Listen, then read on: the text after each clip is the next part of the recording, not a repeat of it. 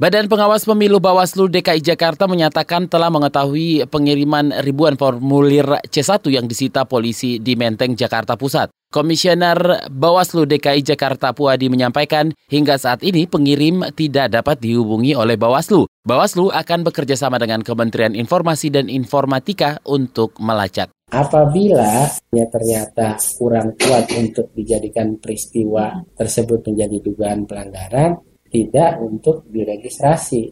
Apabila tidak diregistrasi, maka tidak dijadikan temuan.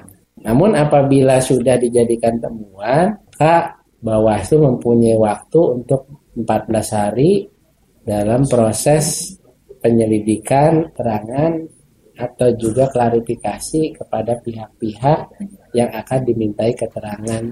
Puadi menyampaikan Bawaslu sudah menerima keterangan dari supir yang membawa C1. Selanjutnya Bawaslu meminta keterangan dari kepolisian sementara untuk menilai ada tidaknya potensi dugaan pelanggaran, Bawaslu akan melakukan pengkajian.